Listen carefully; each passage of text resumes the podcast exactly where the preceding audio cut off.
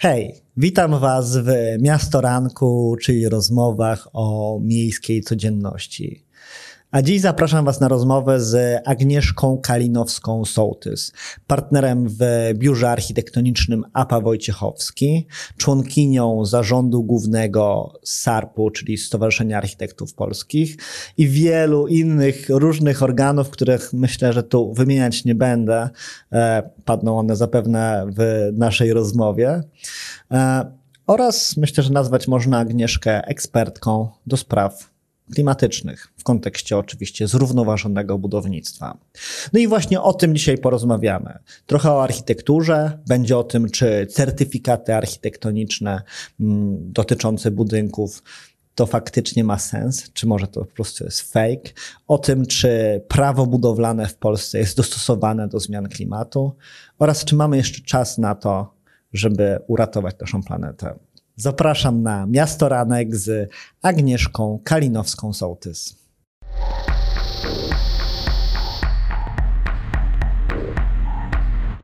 Cześć Agnieszko. Dzień dobry Łukaszu. Miło mi Cię widzieć, wiesz, w takim anturażu, że jednak jesteś tu przede mną, rozmawiamy, będziemy sobie rozmawiać twarzą w twarz, a nie ma tu ekranu, to jest absolutnie niesamowite dla mnie, do takiego formatu się jeszcze przyzwyczajam, więc mam nadzieję, że podołam. Jak coś, to mnie tam koryguj i poprawię, śmiało. I wzajemnie, a mi miło gościć u Ciebie wreszcie na miejscu. Tak, widzimy się w Katowicach, to trzeba powiedzieć śmiało, tak. To jest przefantastyczne.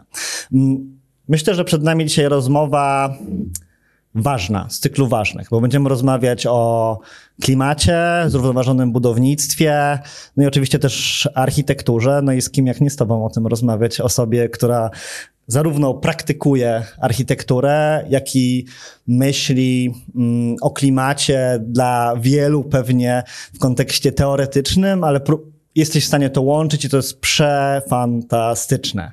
Ale zanim do tego przejdziemy, żeby tak z buta tutaj nie wchodzić mocno, pogadajmy sobie trochę też o klimacie, ale może o zimie, bo wciąż jest zima. Co prawda nasz klimat się zmienia i te zimy są różne, no ale jesteś osobą niezwykle aktywną zawodowo, ale nie tylko zawodowo, bo też różnego rodzaju sporty przecież w twoim życiu się pojawiają. No i wykorzystujesz jakąś tą zimę. Ja już w ogóle pomijam, skąd ty absolutnie na to wszystko masz czas, bo to jest absolutnie niesamowite. Ale co, team zima, czy jednak w zimę chowamy się i jednak nie myślimy o żadnych aktywnościach? Wiesz, ja myślę, żeby być kreatywnym w naszym zawodzie, to trzeba coś robić poza tym, żeby gdzieś tam głowę przewietrzyć.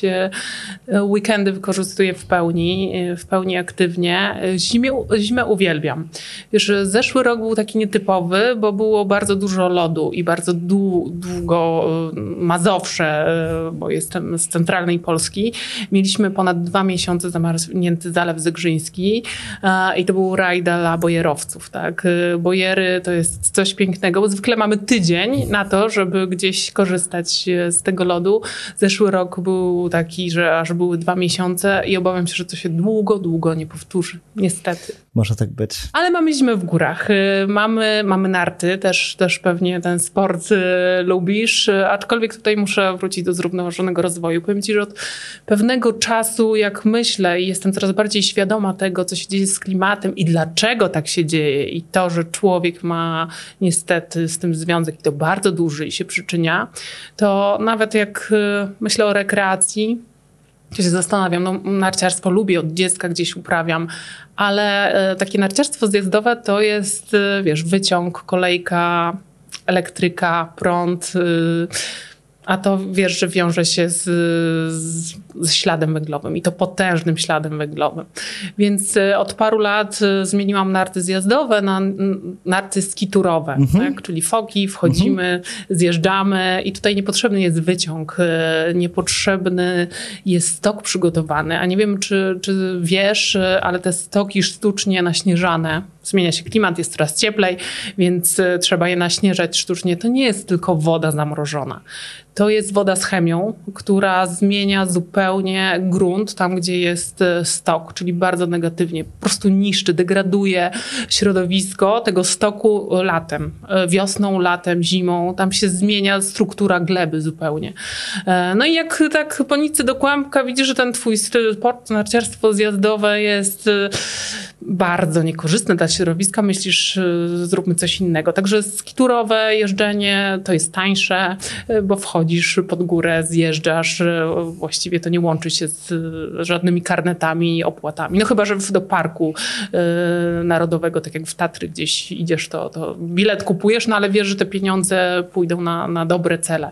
Tak, zarządzanie. No jest znacznie bardziej, znacznie bardziej analogowe i to prawda. No to też zresztą widać to, o czym mówisz, nie wiem, w Austrii czy we Włoszech, jak utrzymuje się tylko ten śnieg na tych trasach, które zostały zrobione już tam w marcu, kwietniu, maju i, i faktycznie no domyślam się, że to musi mieć katastrofalny wpływ na nasze środowisko naturalne. Niestety. Także myślę, że w, w takich aspektach przede wszystkim rekreacji powinniśmy też myśleć o tym, że no fajnie, że do czegoś jesteśmy przyzwyczajeni, ale zmieńmy swoje przyzwyczajenia, bo to też może być fajne. Ja odkryłam w skiturach coś super.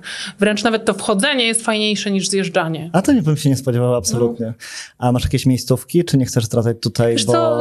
bo to wiesz, zaraz się zrobi tłoczno tam. Nie, bardzo lubię Gorce, bo to są góry w fajnej skali, ale też byliśmy ostatni weekend w Tatrach na takim szkoleniu lawinowym, mhm. bo tutaj jeśli idziesz jednak w ten teren nieznany, taki off-road, no to podstawa absolutnie bezpieczeństwa to jest szkolenie lawinowe. Tam jest dużo, dużo fajnych miejscówek, aczkolwiek jak wszędzie, no skiturowców też jest coraz więcej i na szczęście, co mnie cieszy, ale też robi się, robi się ciasno. I co ciekawe, powiem ci taka anegdotka, właśnie na tym szkoleniu instruktor, bardzo doświadczony toprowiec, spytaliśmy go o zmiany klimatu i, i o... Zeszły weekend była przepiękna zima, trzy dni padał śnieg, świeży puch, coś pie- pięknego i się spytaliśmy go, jak on dostrzega w zimach zmiany klimatu w Tatrach. On mówi, że jako dziecko, czyli te czterdzieści parę lat temu, e, jak spadł śnieg w listopadzie, zaczął padać, on padał, padał, padał, nie było roztopów w międzyczasie, tak jak teraz mamy, prawda? W styczniu już kolejne roztopy i kolejny śnieg. E, to od listopada praktycznie do końca marca, kwietnia cały czas było zimno. On mówił, że na nartach wjeżdżał do swojego domu e, przez płot, bo śnieg był powyżej poziomu płotu, tak, że nie musiał mm-hmm, zdejmować nart, mm-hmm. bo nad płotem przejeżdżał. Tak, tak, taka ilość śniegu, to się teraz już nie zdarza. Absolutnie, nawet w Tatrach, tak. To też jest takie świadectwo, że coś z tym klimatem się dzieje. Coś się dzieje i takie historie w ogóle trzeba nagłaśniać, nie? W tak. sensie osób z danych miejsc, gdzie to szczególnie widać, bo myślę, że te, to szczególnie widać jest, jest jest niezwykle znaczące, żeby w ogóle społecznie uświadomić, jak ten problem jest, jest duży. No ale dobra, zostawmy sobie rekreację, przejdźmy do, do twojego życia zawodowego, bo pół roku temu, może trochę po, ponad pół roku temu, zostałaś przewodniczącą zespołu do spraw zrównoważonego rozwoju w inicjatywie O N Z Global Compact. U N Global Compact. Dokładnie, tak, dokładnie tak. tak, dokładnie tak. No i to jest inicjatywa, która zajmuje się zrównoważonym biznesem.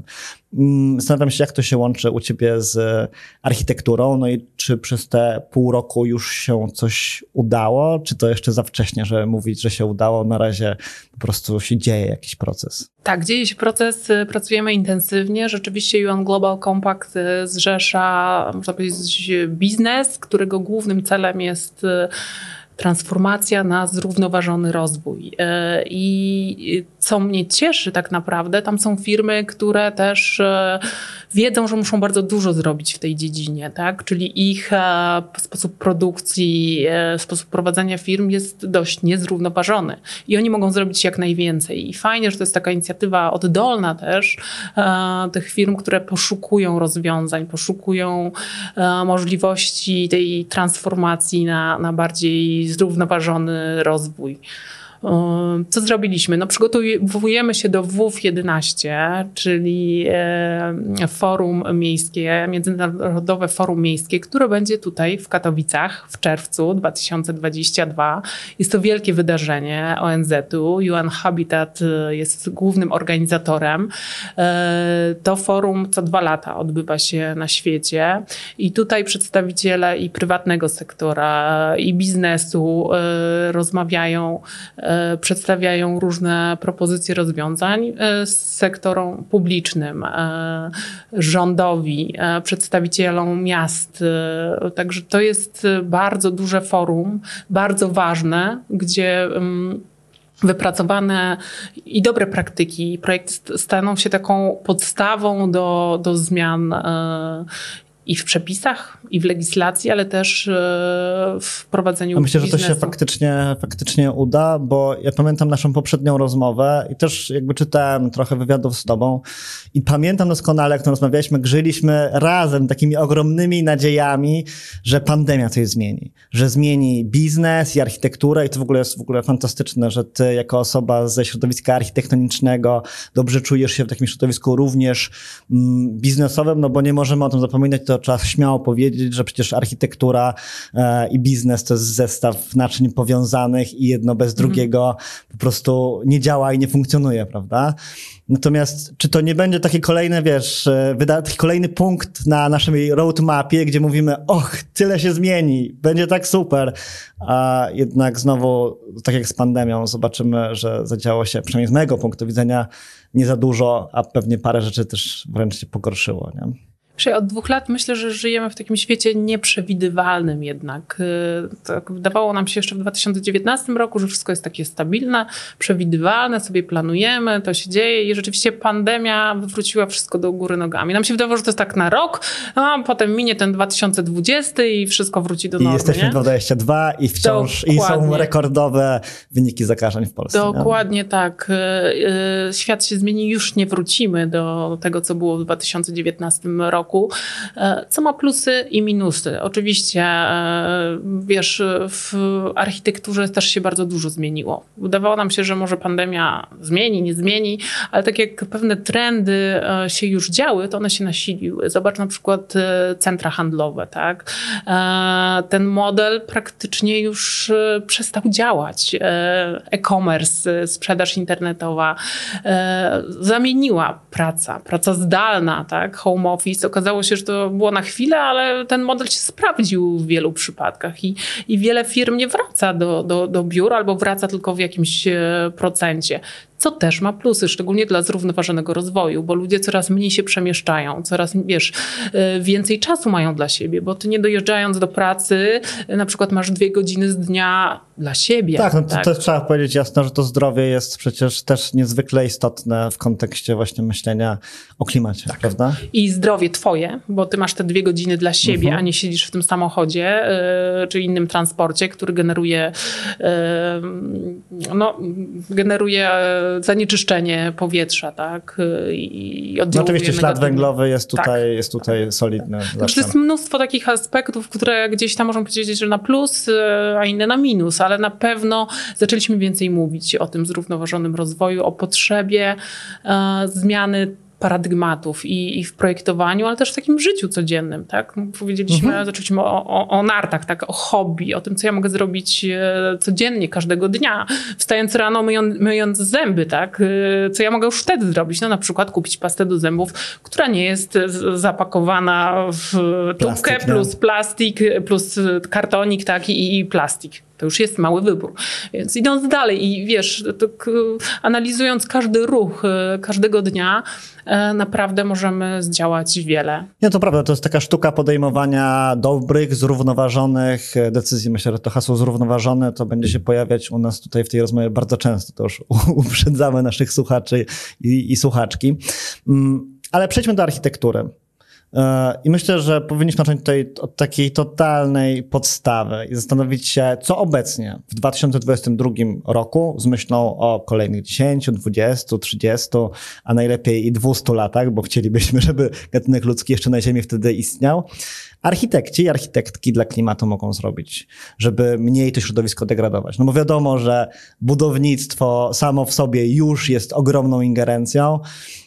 No ale się go jednak nie pozbędziemy, prawda? Bo no chociażby problem mieszkaniowy w Polsce jest przeogromny i nie ma co to się oszukiwać, że nagle po prostu przestaniemy budować. To po prostu by była bajka, gdybyśmy tak sobie powiedzieli. Wiesz co, od czego bym zaczęła, to przede wszystkim zmiana myślenia, bo musimy zmienić właśnie te paradygmaty też naszego podejścia do zawodu, do, do architektury. Dotychczas było takie myślenie, że pro, tworzymy dzieło, funkcjonalne dzieło, ale architektura jest dziełem, my projektujemy, ono jest budowane, wznoszone i jest oddawane do użytkowania. I koniec myślenia, tak? Architekt idę do następnego dzieła, tak, które, które tworzę. A w tej chwili musimy też nauczyć się projektować etap eksploatacji budynku i etap końca życia budynku, tak, czyli brać odpowiedzialność za to nasze dzieło nie tylko pod względem estetyki, funkcjonalności, ale też pod względem trwałości, pod względem jakości, pod względem oddziaływania na środowisko. I to właśnie przez cały ten cykl życia budynku, tak? Czy, czy ten budynek ma być na dwadzieścia lat, to nie róbmy go z betonu, tak? Który mógłby dwieście lat służyć. Zróbmy go z, na przykład z drewna klejonego, które możemy rozebrać jak klocki, albo zróbmy z prefabrykatów, które użyjemy wtórnie za, za dwadzieścia lat. Czyli dostosujmy technologię do do funkcji, do, do potrzeby, do czasu, w którym projektujemy architekturę. I to myślenie już się pojawia, tak? To też, wiesz, ta, to jest związane też z ekonomią, mhm. bo dobrze zaprojektowany ten czas funkcjonowania budynku, eksploatacji też może nam dać całkiem duże oszczędności ekonomiczne no, w cyklu życia budynku, tak? Tylko no dajmy właśnie. sobie więcej mhm. czasu na, na to mhm. projektowanie, tak? Żebyśmy mogli no, to, to, to, to, to, to jest istotne, ale super, że o tej ekonomii wspomniałaś, bo to jest też coś, co mam wrażenie, że w środowisku architektonicznym zaczęło się pojawiać mocno i zaczynamy się interesować też sprawami ekonomicznymi. To też widać po książkach, podcastach, programach na YouTubie, które są skierowane do środowiska architektonicznego z taką tematyką. I to jest dla mnie przefantastyczne, bo, no bo znowu tego się po prostu nie oderwie. No ale dobra, powiedziałaś o dwóch bardzo ważnych aspektach w kontekście naszego środowiska, co możemy robić dla klimatu, wobec zmieniającego się klimatu. Jedna to jest świadomość slash wiedza, drugie to jest cykl, cykl życia budynku, więc my to rozwijmy. Pierwsze, wiedza. Jak ty to oceniasz? Czy wiedzę w środowisku architektonicznym w kontekście wiedzy? Bo wiesz, ja patrzę na to pod wieloma względami. Z jednej strony na poziomie studiów, gdzie docierają do mnie różne głosy z całej Polski, że okej, okay, te tematy się pojawiają na, na uczelniach w mniejszym lub większym zakresie, na etapie teoretycznym, ale też i na etapie projektowym, w sensie, i tu jest ten cały problem, o którym zaraz powiem, że na etapie projektowym to wygląda w ten sposób, że przygotowuje się do projektu student bądź studentka, robią analizy, robią jakieś wstępne, wstępne pomysły i tu ten klimat jest istotny. Ale jak już przechodzimy do takiego rysowania, to, to, to już momentalnie to, ta cała idea, to wszystko jest zapominane i tego to po prostu się nie ciągnie, bo najczęściej nie ma czasu. No i to jest złe. No a z punktu widzenia samego samych architektów i architektek, to wiadomo, że jest to zawód, w którym trzeba się cały czas uczyć, prawda? Zresztą jak w wielu zawodach. I gdzieś ta wiedza też się pojawia, natomiast zastanawiam się, wiesz, jakbyś tak holistycznie mogła ocenić ze swojego punktu widzenia, jak ta wiedza wygląda. No bo ty jesteś osobą, mhm. która raczej wie zdecydowanie więcej. Ja, ja tak przynajmniej to oceniam. Ja nie mówię, że masz czas wskazywać ten, tak, ten mało, ten dużo, to biuro, ale wiesz, po prostu żebyśmy pomyśleli, czy faktycznie ta wiedza jest. Na temat zrównoważonego rozwoju, wiesz, to jest tak, że my się cały czas uczymy, cały czas poszukujemy wiedzy, mało tego, pewne rozwiązania są testo- testowane, że one się albo sprawdzą, albo nie sprawdzą, albo jest za wcześnie, żeby je wprowadzać. Tak jak na przykład teraz liczymy ślad węglowy dla budynków konstrukcji drewnianej i porównujemy go, gdybyśmy go zrobili w, w konstrukcji mhm. żelbetowej, tak? Y- To są takie no, badania, które za chwilę będą standardem. My to wiemy, dlatego się uczymy i, i, i software'u, który to obsługuje i poszukiwaniu wiedzy. A jak jest na uczelniach? Wiesz, ja mam taką, mamy taką próbkę tego, jak jest na uczelniach przy rekrutacji osób, mhm. bo, bo rzeczywiście dwa, raz, dwa, czasami trzy razy w tygodniu spotykam się z młodymi ludźmi, którzy aplikują do nas, do pracowni architektonicznych i ja zawsze zadaję takie pytanie, właśnie o zrównoważony rozwój, o narzędzia. Tutaj mam na myśli systemy certyfikacji, bo uważam, że to jest świetne narzędzie do tworzenia jakości, architektury lepszej jakości. Mhm. I powiem ci, że tutaj bywa różnie. To znaczy mogę wywnioskować, która uczelnia, która uczelnia na pewno o tym mówi i tego uczy. No to powiedz, która... która... wyróżnijmy tą uczelnię, bo to może zasługuje na to. No dobrze, na pewno w Warszawie, mhm. na pewno w Gdańsku i we Wrocławiu. Okay. Tak? Osoby, które przychodzą do nas, są tego świadome, politechniki mhm. te wymienione na pewno wiedzą, że, że to jest wartościowe. Niemniej jednak zdarzają się osoby też z innych uczelni, które może te narzędzia gdzieś tam znają słabo, ale bardzo fascynują się tym tematem. No bo bo to... powiedziałeś, że tak jest na uczelniach, że wszyscy hura, hura, zrównoważony rozwój, ale mało kto idzie dalej, tak? Oczywiście... No bo tak jest, no to generalnie chyba jest tak na, na tych studiach, prawda, mhm. że raczej robisz... więcej poza niż na samych studiach, prawda? Że to studia są pewnym backgroundem, a potem już w ramach własnych zainteresowań rozwijasz się, no bo to bez tego jest bardzo trudno. Zresztą wiesz, jak...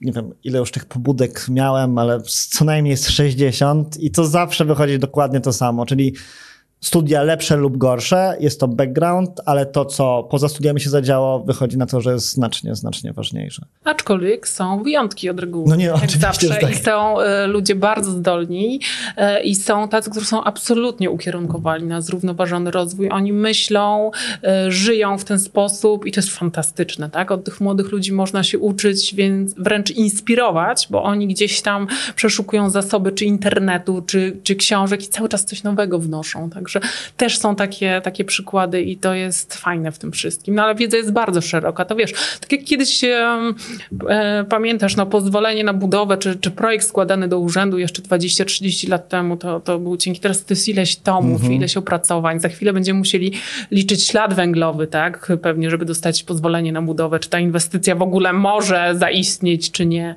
E, czy, czy budynki istniejące, które są tak naprawdę największym problemem e, w tym kontekście. Mówimy o nowych, tak? Bo to łatwo mówić, zaprojektować od zera coś, co jest w zgodzie ze zrównoważonym rozwojem. No ale dziewięćdziesiąt dziewięć procent mamy budynków istniejących i tutaj właśnie, czy je burzyć, czy je remontować, nie? I, i to jest odwieczne takie pytanie i dylemat, który stoi przed wieloma, nie tylko architektami, ale nie, no, inwestorami. inwestorami, inwestorami tak. No i pytanie, na ile inwestor będzie patrzył na te cyferki, tak? Czy mi się opłaca tak, czy inaczej, e, a na ile uz Zna, że jednak y, tą tkankę, którą mam, to już jest jakiś ślad węglowy wbudowany, więc y, żeby nie generować jeszcze większego śladu węglowego, nie będę burzyć i od nowa budować, tylko wykorzystam na przykład tą konstrukcję budynku, tak, czy elementy fasady, czy, czy inne elementy.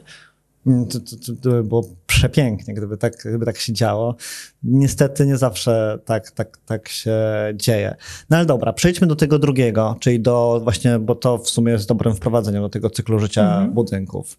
Ja jestem w ogóle, wiesz, w pełni za tym, żeby myśleć projektowo o, o, ca- o całym budynku, o jego życiu, e, wręcz nawet o jego rozbiórce potem.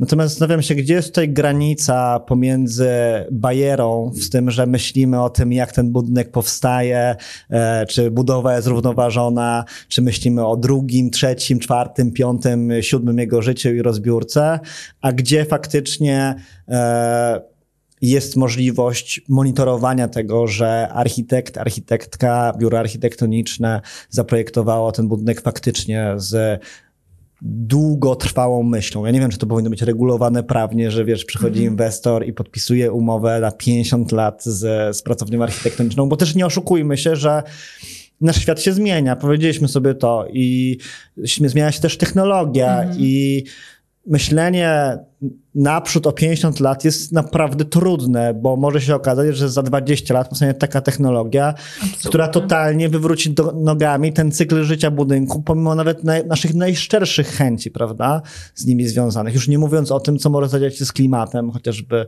yy, północ Polski, która ma być podtopiona, prawda, i tak dalej, i tak dalej.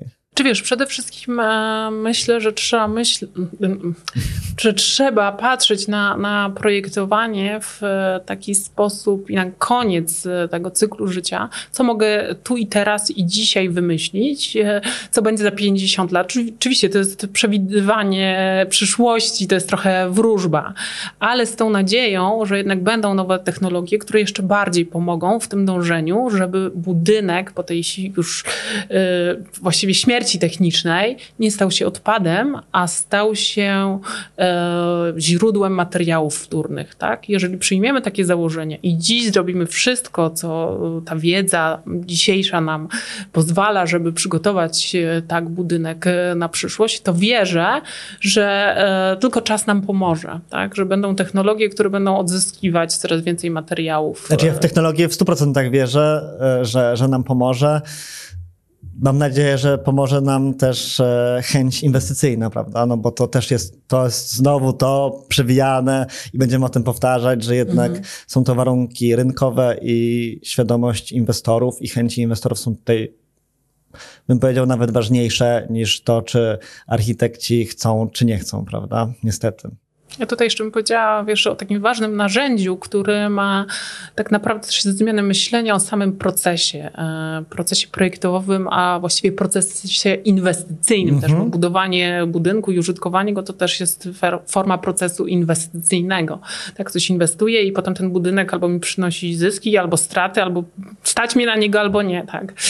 Więc tak inwestuję, żeby, żeby na przykład te rachunki nie były tak gigantyczne, żeby nie zbankrutować za chwilę, albo musieć się wyprowadzić z domu, bo, bo mnie nie stać. Tak? Mm-hmm, I takich mm-hmm. przykładów mamy mnóstwo. Także tu też ten proces inwestycyjny e, powinien być zintegrowany. To znaczy nie ten architekt, który jest taki, wiesz, tam najważniejszy, a tak naprawdę to musi łapać wszystkie te, te sznurki, ale on też powinien rozmawiać z innymi uczestnikami procesu inwestycyjnego, konsultować się i im wcześniej, tym lepiej. Czyli na etapie koncepcji siadamy do stołu i nie tylko architekt, architekt, inwestor, projektanci branżowi, ale też wykonawca, ale też zarządca budynku, ale też przykładowy użytkownik budynku, który może powiedzieć, nie, słuchajcie, no to rozwiązanie to już było w budynku, ono się nie sprawdziło, nie róbcie, tak, bo potem przez dwadzieścia lat to mamy takie problemy, takie koszty związane z tym waszym błędem, o którym nawet nie wiedzieliście, tak.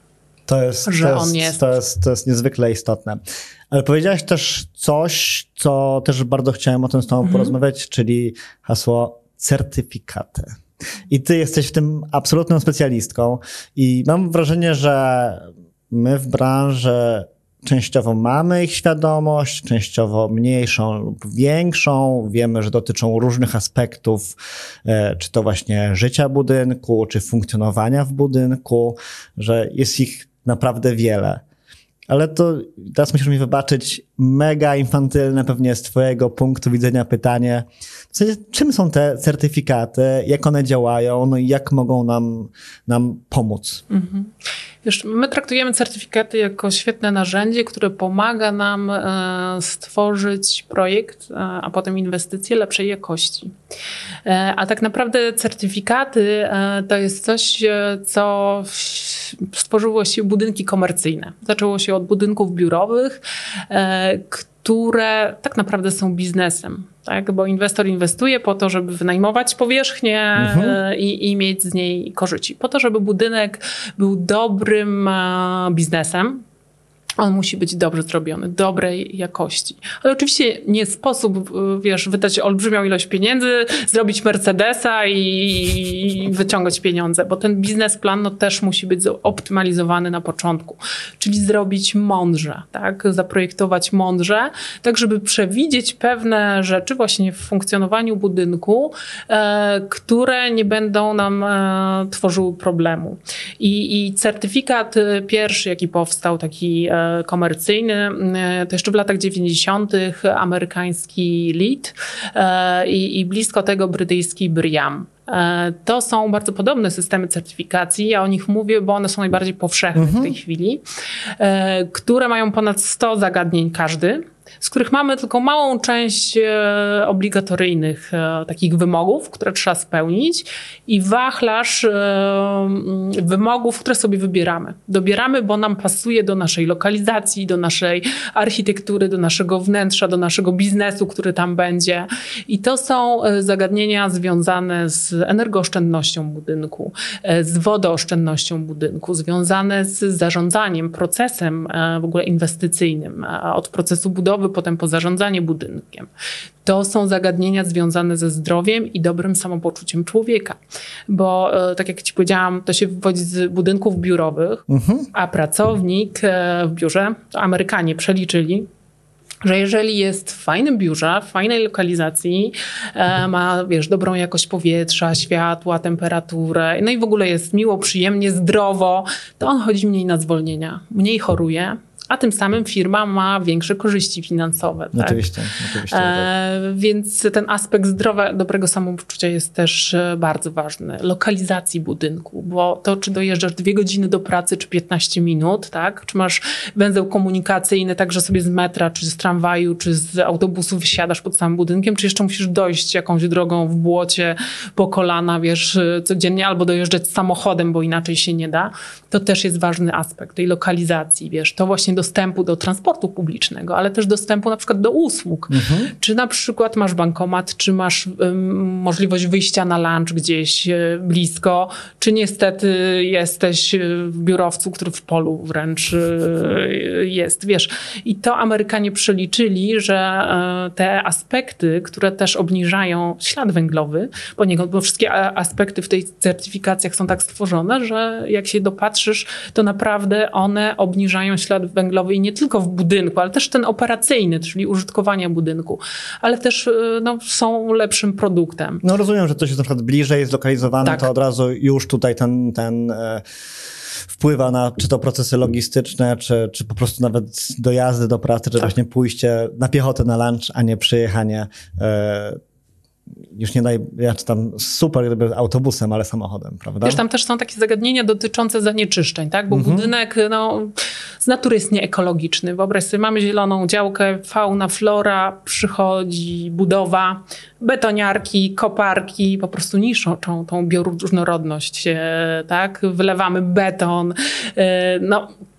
Dzieje się proces budowy, dzieje się proces bardzo nieekologiczny z punktu widzenia przyrody i środowiska. No i potem już jest ten budynek, który funkcjonuje, do którego dostarczamy czystą wodę, on oddaje nam ścieki, dostarczamy czyste powietrze, wychodzi brudne, tak? Można powiedzieć, że budynki produkują olbrzymią ilość śmieci, oczywiście nie budynki, tylko my, bo w nich funkcjonujemy. Więc jeżeli możemy zmienić tą, ograniczyć tą ilość zanieczyszczeń, a tym właśnie mhm. po to jest certyfikat, bo podpowiada takie pewne rozwiązania, no to uważam, że to jest świetne narzędzie, tak? Które też, wiesz, obniża i koszty eksploatacyjne y, użytkowania budynku, ale też robimy coś, coś fajnego, tak? Uczymy też użytkowników, jak, jak można lepiej, inaczej y, żyć. Y, emisje, emisje związane na przykład z, ze źródłem ogrzewania. Nie wiem, czy wiesz, ale na przykład Na przykład dziura ozonowa się zmniejsza. Możemy mówić, jejku, po co to globalnie to wszystko, ale protokół montrealski, tak, który był podpisany, tak się wydawało, jejku, te gazy cieplarniane, przecież my na to nie mamy wpływu, tak. A jednak, jak, jak poczytasz więcej, to praktycznie dziura ozonowa się zamyka. To no to jest, jest bardzo, bardzo krzepiące. Bardzo, bardzo, bardzo pocieszające, czyli jednak coś nam się y, udało y, zrobić i... I tutaj właśnie te certyfikaty, wiesz, to są zbiorem tych takich wszystkich różnych pomysłów, mhm. które możesz wybrać. Wybrać też materiały budowlane, tak? Które w produkcji są mniej szkodliwe, ale materiały też we wnętrzach. Na przykład, wiesz, no, spędzamy dziewięćdziesiąt procent naszego życia, dziewięćdziesiąt procent czasu naszego we życia wnętrzach. we wnętrzach. Czy jesteśmy tu, w budynku, w biurze, w domu, w samochodzie, to też wnętrze. I na nas oddziałują wszystkie substancje, które są wiesz, w farbach, w meblach, lotne związki organiczne, których nie widać, nie czuć, a bardzo nas trują.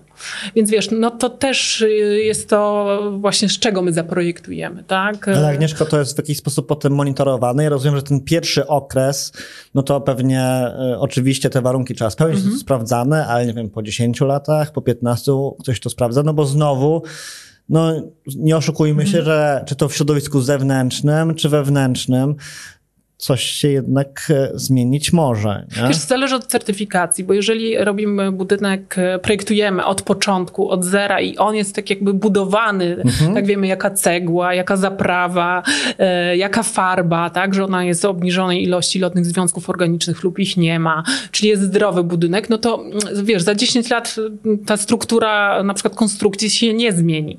Więc e, zwykle też certyfikaty na etapie projektu przyznawane jakby ty, czasowe, a potem po budowaniu budynku sprawdza się, czy rzeczywiście te rozwiązania zawarte w projekcie były zrobione. Często są zmiany. Zdarzały się przypadki, że, że został certyfikat odebrany na przykład po jakimś czasie? Nie, nie, nie o tym okay. nie słyszałam, ale wiesz, to jest tak, że na budowie zawsze są zmiany. No oczywiście. Że Więc tak. potem trzeba drugi raz zweryfikować, czy rzeczywiście te, te zmiany mhm. też podlegają tym wytycznym certyfikacyjnym. I to są dożywotnie certyfikaty, to jeśli chodzi o LEED, BREEAM dla budynków mhm. nowych, ale dla budynków istniejących no już wielu rzeczy nie zmienisz, tak? Nie zmienisz materiałów, z których są wybudowane. Możesz zrobić generalny remont instalacji, możesz zrobić e, jakiś plan zarządzania budynkiem, tak, czy ekologiczne sprzątanie. Wiele, wiele takich aspektów to są te certyfikaty in use, tak, czyli w użyciu. I one są na trzy albo na pięć lat. I tu się odnawia, tak? Okay, czyli okay. się sprawdza, czy, czy rzeczywiście tak jest zarządzany budynek, czy, czy rzeczywiście tam filtry w instalacjach są wymieniane, czy jakość środowiska wewnętrznego jest zapewniona, czy jakość wody dostarczana do budynku jest zdrowa, tak? Czy możesz pić wodę z kranu, czy, czy, czy nie, czy coś się pogorszyło. I to jest jakby zrozumiałe, tak? Oczywiste, że to trzeba sprawdzać. Eee, także no, to są różne rodzaje. No dobra, wiesz, ale jak to wygląda z punktu widzenia architektonicznego? Czy przychodzi do was inwestor? Przychodzi do A P A Wojciechowski inwestor, mówi, chce mhm. postawić biurowiec. Powiedzmy, że jest to nowa inwestycja. Mhm. I czy to on sam mówi i chciałbym, żeby był tutaj certyfikowany tak i owak, czy to wy jednak go przekonujecie i mówicie hej, a może zrobimy ten budynek bardziej ekologicznie. Wiesz, bo zastanawiam się, mm. gdzie ten środek ciężkości jest i w zasadzie jaka w tym procesie certyfikacji e, jest rola architektów i architektek. No, sama też jesteś osobą, która właśnie jest ekspertką w tym zakresie, więc przypuszczam, że ta rola wcale mała nie jest, prawda?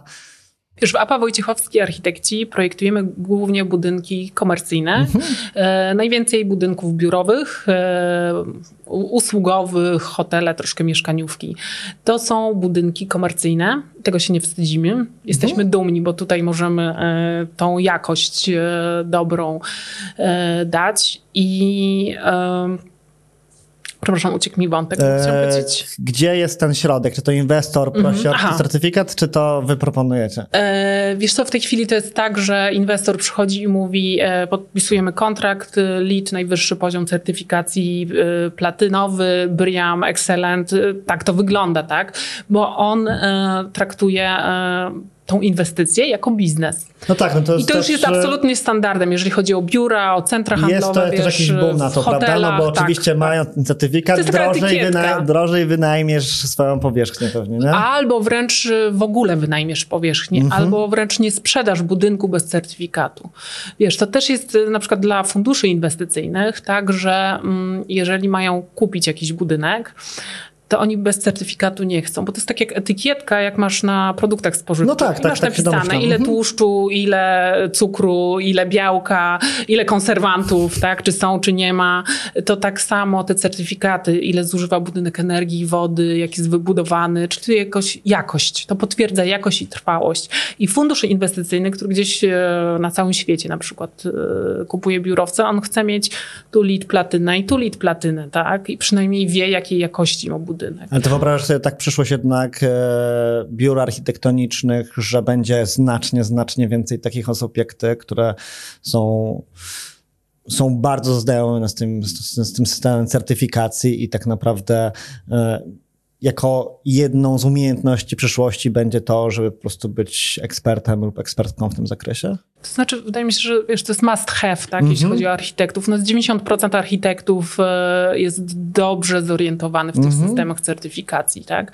Pozostałe dziesięć to, to są osoby, które dopiero przyszły i jeszcze nie zostały e, obowiązkowo przeszkolone. Tak? Tak jak mamy standardy BEEAM e, i są obowiązkowe szkolenia, tak samo u nas e, są, jest A P A Green, e, taka komórka, mm -hmm. która się zajmuje e, wprowadzaniem i prędzej czy później oni się spotykają z tą certyfikacją certyfikacją, na spotkaniach z inwestorem, bo tak jak powiedziałam, sto procent naszych projektów jest certyfikowane, tak? Jeśli chodzi o biura czy budynki usługowo-handlowe.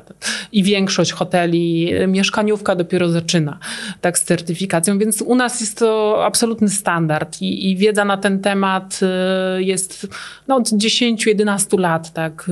Gdzieś, gdzieś rozmawiamy na ten temat. A co ciekawe, architekci przenoszą to też na życie codzienne, tak? Bo jak się mówi o, życiu, mhm. o śladzie węglowym, o tej szkodliwości, to jest bardzo dużo u nas w pracowni takich inicjatyw oddolnych, wiesz, które są wspaniałe. Związane ze zrównoważonym rozwojem i to jest fascynujące, bo to jest wspaniałe. Taka nagroda, wiesz, że jesteśmy jedną taką rodziną, środowiskiem, którym myśli w podobny sposób. Nie, to jest, to jest absolutnie przefantastyczne. A są jakieś niewiarygodne certyfikaty?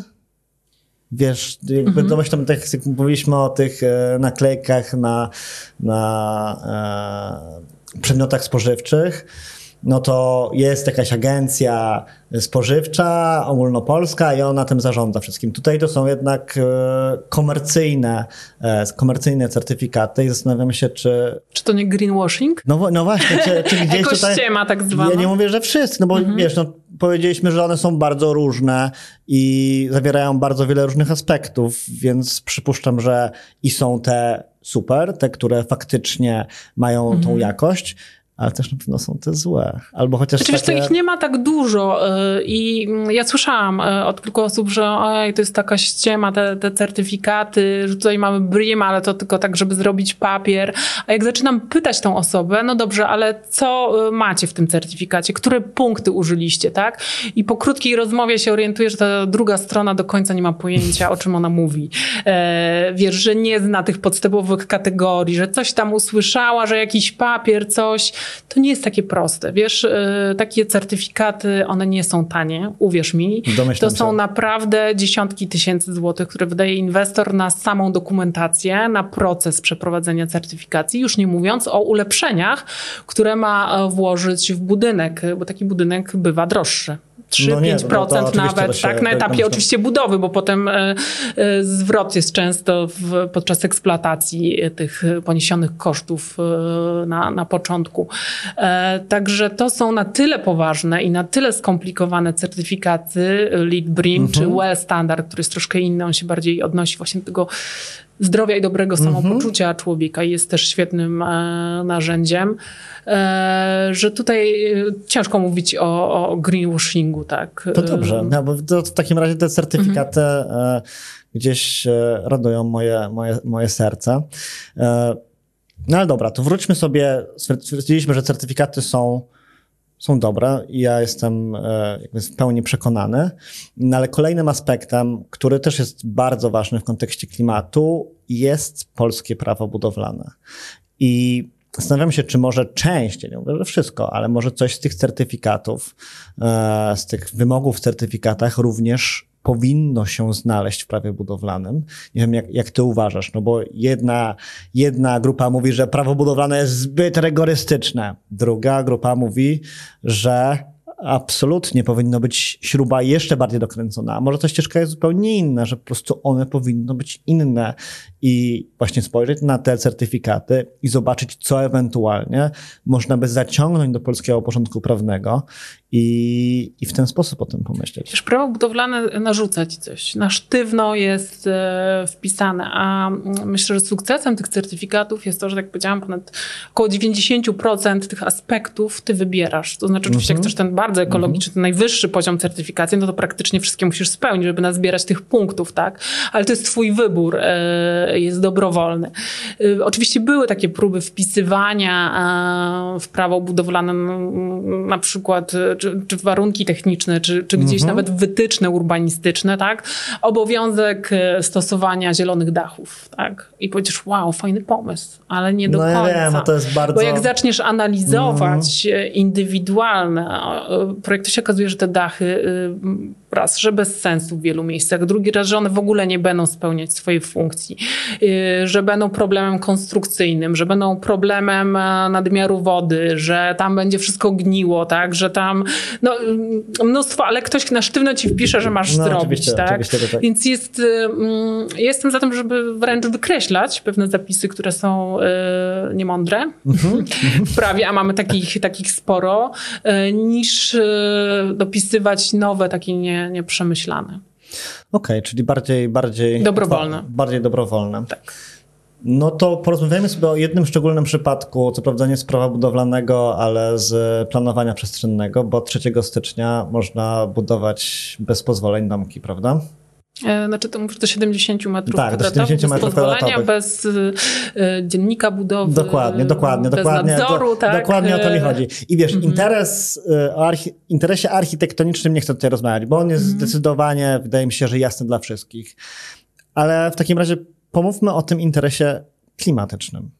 Czy to jest dobre dla klimatu, czy niedobre dla klimatu, tego typu decyzje? Ja tu dodam jeszcze, że rozmawiałem przed naszą rozmową z Mateuszem Mastalskim, który mówił mi, że na północy Europy, czyli Skandynawii, takie rozwiązania są bardzo powszechne mhm. i są naturalne, natomiast, że spotyka się inwestor po prostu z wykonawcą, natomiast no, tam są bardzo rygorystyczne zapisy plana, planu, planu, planu miejscowego i szerszego, które jednak dość dużo ograniczają i gdzieś ta kontrola w jakiś sposób jednak jest, jakby nie patrzeć.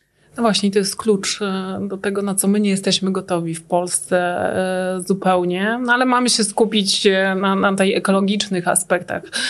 Czy budować małe domki, czy nie? No przede wszystkim no, brakuje nam mieszkań, powierzchni mieszkaniowej i, i powinniśmy iść w zabudowę zwartą, czyli mieszkaniową, budynki mieszkalne. Pod względem fizyki budowli, pod względem energooszczędności wiadomo, że bryły zwarte, tak? Jak masz mieszkanie, to masz sąsiada, tu sąsiada ciepła ściana, ciepła ściana, tak? Yy, sufit, podłoga, ciepła, jedna, dwie ściany tylko chłodne, więc yy, automatycznie mniej kosztujecie yy, ten, yy, to mieszkanie w eksploatacji. Jak sobie wybudujesz małą kubaturę, bo siedemdziesiąt metrów kwadratowych to, to jest malutkie, naprawdę niewielki no, domek, tak, tak. Wyobraź sobie, że te wszystkie ściany masz zimne, więc musisz je docieplić. Co kosztuje i co też, no docieplasz zwykle styropianem na przykład, co jest nieekologicznym materiałem bardzo, no to jest plastik, tak, pewna forma plastiku, więc idziesz w izolację. Więc to wcale ten metr kwadratowy już z tego tytułu nie będzie tańszy. Nie będzie. Na pewno. Mało tego, no ludzi nie stać się na, na dogrzanie, więc nie dogrzewają, nie doizolują, nie dogrzeją tych budynków, więc one szybko będą zawilgocone. Pojawi się grzyb, pleśń, mamy syndrom chorego budynku, tak? Czyli tutaj mówiłam o lotnych związkach organicznych wcześniej, które, których nie widzimy, nas trują, a zarodki grzyby, grzybów, pleśni, które mamy w budynkach, to nie jest pytanie, czy, czy my zachorujemy, tak? Bo choroby nowotworowe często są wywoływane grzybami, pleśniami, tylko pytanie, kiedy zachorujemy, tak? Więc wiesz, no to jest szykowanie sobie takiej bomby biologicznej w dużej mierze, jeżeli oczywiście budynek jest niedogrzany, a często też takie budynki bez nadzoru będą miały mostki termiczne, będą niedokładnie wykonane, tak? Bo często takie budynki też osoby budują z systemem gospodarczym, tak? Tylko to nie jest budowlaniec, który właśnie jest pod nadzorem kierownika budowy, który ma doświadczenie, tylko jest to ktoś, kto na co dzień jest rolnikiem, czy, czy jakąkolwiek inną pracę, ale nie związaną z branżą, więc wiadomo, że ilość błędów, które mhm. popełni, Jest, jest olbrzymia. No i też jak weźmiesz tą kubaturę do ilości ścian, metrów kwadratowych, ty, czyli cena kubatury do, do no jest olbrzymia, tak? Już nie mówiąc, że tutaj robimy rozproszenie, tak? Bo, bo te domki przecież nie będą powstawać w miastach, gdzie nie, mamy no, bardzo drogie grunty, oczywiście. Tylko będą powstawać poza miastem. Do każdego takiego domku musimy dostarczyć infrastrukturę, tak? No, powinniśmy. Prąd, woda, ścieki, więc trzeba to wykopać. Więc znowu ingerujemy w tą faunę, florę, w zielony teren, niszczymy środowisko, tak? I to też jest bardzo drogie. Jak pewnie wiesz, no, każdy metr bieżący instalacji są olbrzymie koszty. Jeśli ktoś odpuści, no dobra, nie robię kanalizacji, no to może tak puszczę w grunt, tak? No, przecież jakaś, nie ma nadzoru, nikt mnie nie no, sprawdzi. No to może jakaś standaryzacja by to uratowała. Wiesz, ja tu nie chcę brać, e, brać strony konkursu, który się mm-hmm. wydarzył na, na domek jednorodzinny i w ogóle nie, nie musimy o tym rozmawiać. Znaczy, ale... Ja myślę, że nawet nie powinniśmy, bo wiesz, nie można o, oceniać architektury bez kontekstu, bez lokalizacji. No, to, I, to, I jak to... ktoś mnie pyta, słuchaj, czy te domki są ładne, czy brzydkie, ja mówię, nie powiem ci, bo tak jak Robert Konieczny mówi, słuchaj, ten, ten budynek siedzi, tak, że no on tak, to czuje. No, to jakby kontekst jest niezwykle, ale z drugiej strony teraz właśnie myślę, że może pewna standaryzacja, no bo mm-hmm. też nie uciekniemy od tego, że jednak e, ludzie mają bardzo różne style życia i niektórzy po prostu może chcą mieszkać w tym domku i tego nie możemy zakazać, nie? Mhm. I może w jakiś sposób standaryzacja, tak jak w przypadku tych certyfikatów w budynkach biurowych i innych komercyjnych, i mówisz, że do mieszkaniówki mhm. e, to zaczyna powoli wchodzić, to może nawet coś takiego powinno się wydarzyć przy domkach jednorodzinnych. Czyli taki konkursowy domek plus załącznik majster budowlany, może, plus prawo może, budowlane, może. Plus warunki techniczne i tak wiele rzeczy, który, na których tak naprawdę zna się architekt, tak? Wracamy. Bez architekta tego nie zrobię, bo muszę mieć, nie wiem, teraz dziesięć lat, żeby to wszystko, wszystkiego się nauczyć i zdobyć praktykę. Czyli wracamy do na punktu, początku, do punktu nie? wyjścia. Czyli czy ten internet, architekt tak. jednak jest nam y, potrzebny? No moim zdaniem też jest, więc my tutaj się zgadzamy, więc przejdźmy dalej. Materiały budowlane. To mhm. też jest temat, który w kontekście klimatu jest niezwykle istotny. Mówiłaś już trochę o drewnie, ale to pociągnijmy ten temat, bo ja mam wrażenie, że my z materiałami budowlanymi popadamy ze skrajności w skrajność. Mhm. Obecnie tą skrajnością jest drewno, prawda? Ta skrajność też... poszła do, ta, do, do czegoś takiego, że ceny drewna są absolutnie horrendalne. Mhm. W zeszłym roku tego drewna zabrakło, prawda? Na wielu brakuje. I cały czas brakuje na wielu budowach. I czy to tego typu podejście faktycznie jest ekologiczne? No bo jakby co do takich samych właściwości drewna, to jakby nie możemy mieć wątpliwości, że jest. Ale czy podejście teraz wszystko z drewna, to na pewno jest to, czego szukamy.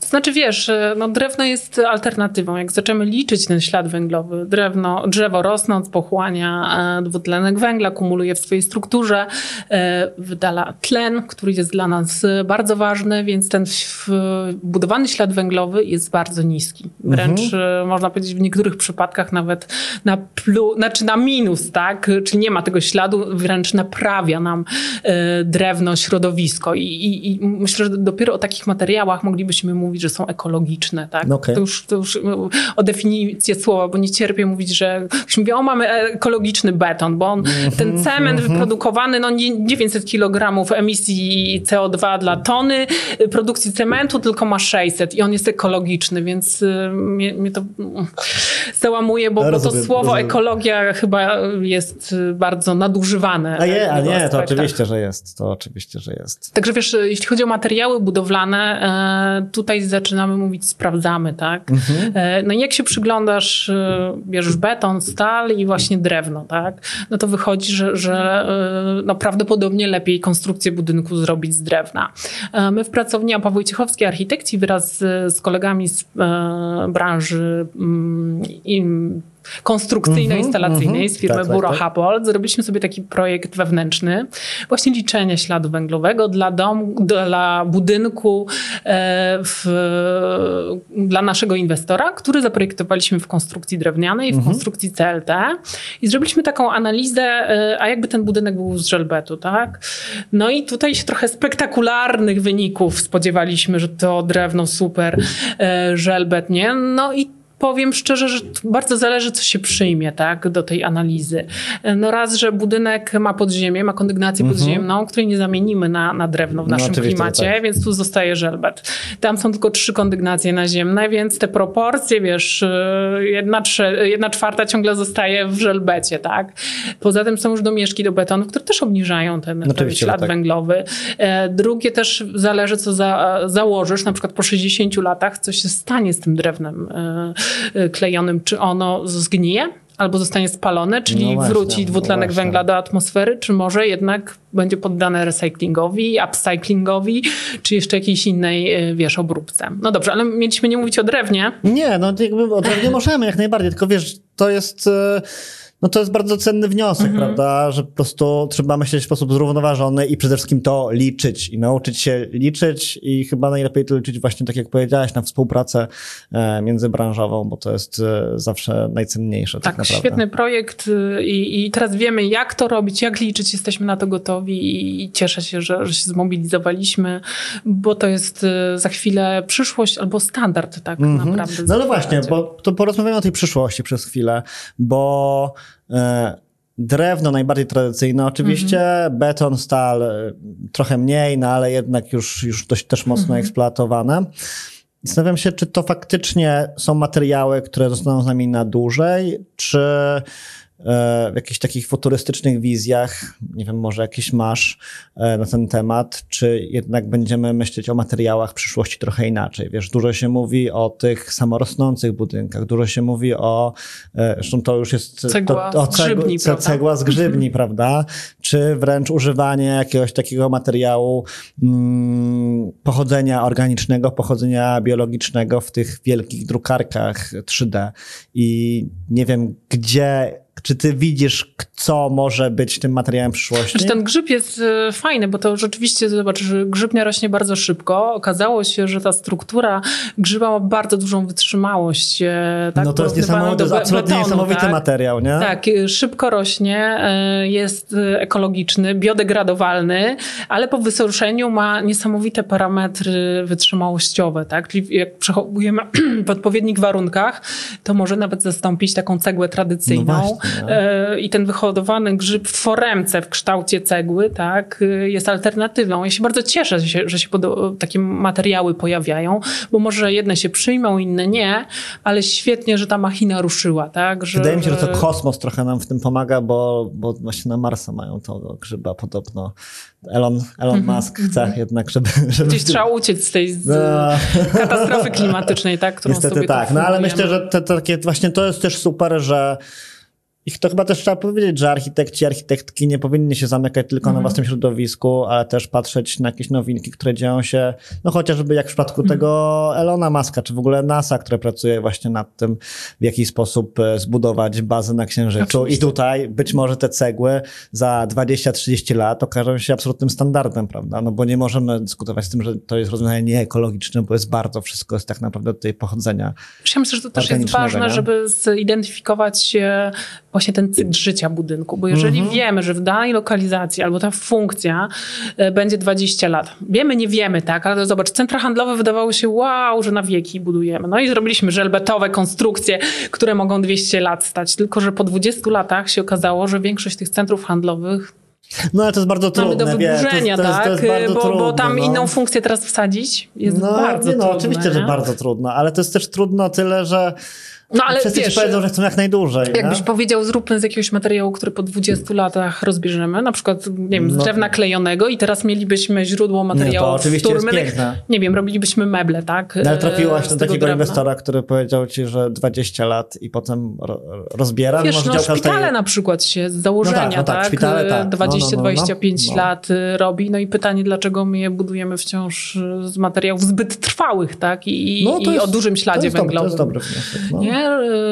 Jak się okazało, że pandemia wybuchła, zobacz, że Chińczycy byli w stanie wybudować z kontenerów, tak? Szpitale, które gdzieś tam No to tam właśnie wkurzyły, pod kątem czy, pandemia nas trochę nauczyła, jak szybko można nawet, stawiać pewne rzeczy, nie? Międzynarodowe Centrum Kongresowe w Katowicach no, też może tak, być było. szpitalem. I pytanie, czy architekt, wiesz, myślał o tym, jak projektował, że to będzie szpital?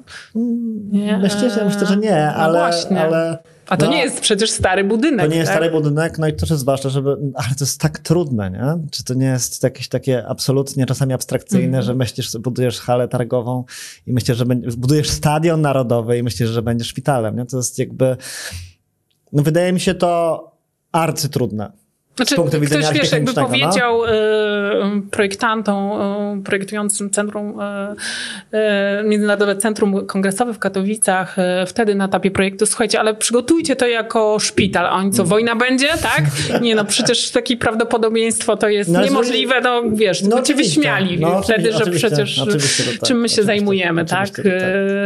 No ale jednak... Y, ale jednak jest to ale ważne. Jednak, jednak był jest tam to szpital, mocno, mocno istotne, tak, mało no. tego, no ludzie tam umierali, tak? No, to I, I to jest tak, już oczywiście. wpisane jakby w, ten, w historię tego, tego budynku. budynku tak? Dokładnie, tak, dokładnie e, tak. Może smutne, no ale my jako architekci nie jesteśmy w stanie wszystkiego przewidzieć. No nie, no to, to, to bez, bez dwóch zdań.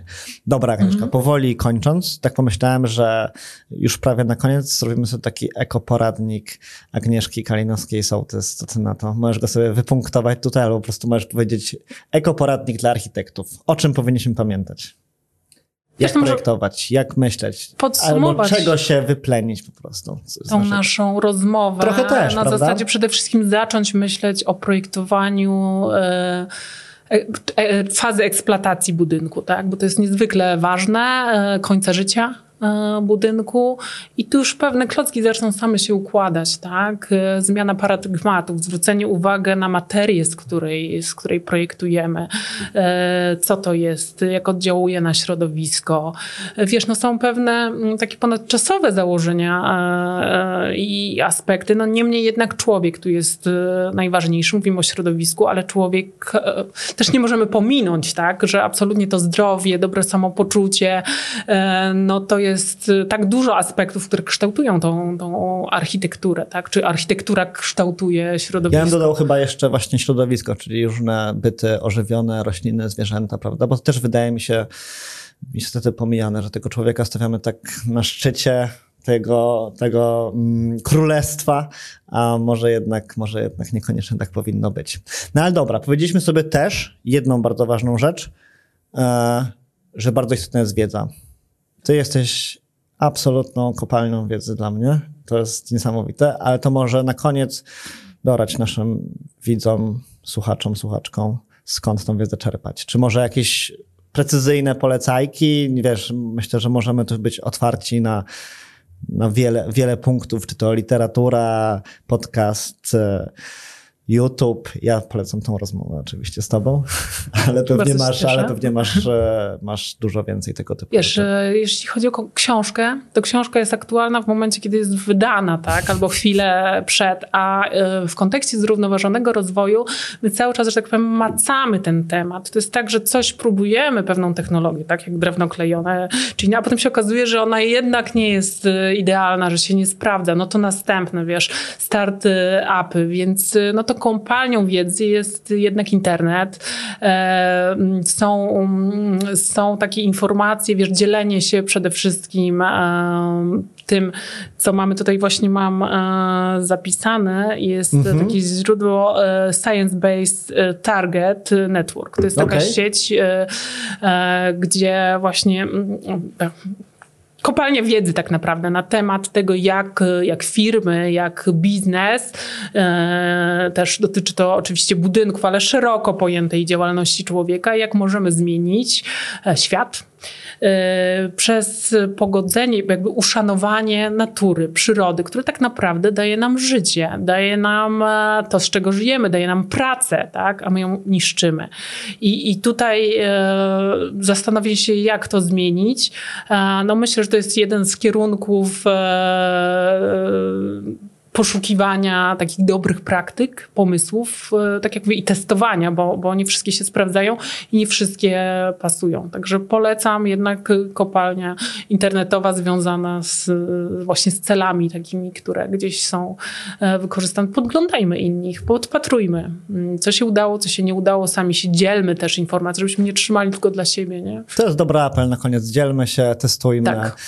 i uczmy się, bo przecież klimat niestety nas nie poczeka, prawda? To jest też bardzo istotne. Znaczy on sobie, planeta sobie świetnie poradzi bez człowieka. Oczywiście, tak? Ale póki co jesteśmy tutaj jeszcze. My i... musimy teraz zadbać o to, żeby przetrwać na tej planecie. Dokładnie, dokładnie tak. I Tym myślę, że kończymy naszą rozmowę. Ja Ci za nią bardzo dziękuję i oczywiście mnóstwa tematów, które mieliśmy poruszyć, nie poruszyliśmy, więc ja już zacznę przygotowywać naszą kolejną rozmowę i pewnie się jeszcze zobaczymy. Może w Katowicach, jak będziesz na szczycie miejskim, to się wtedy połapiemy na kolejną. Dziękuję Ci bardzo. Bardzo Ci dziękuję za tę rozmowę. Dzięki. Hej.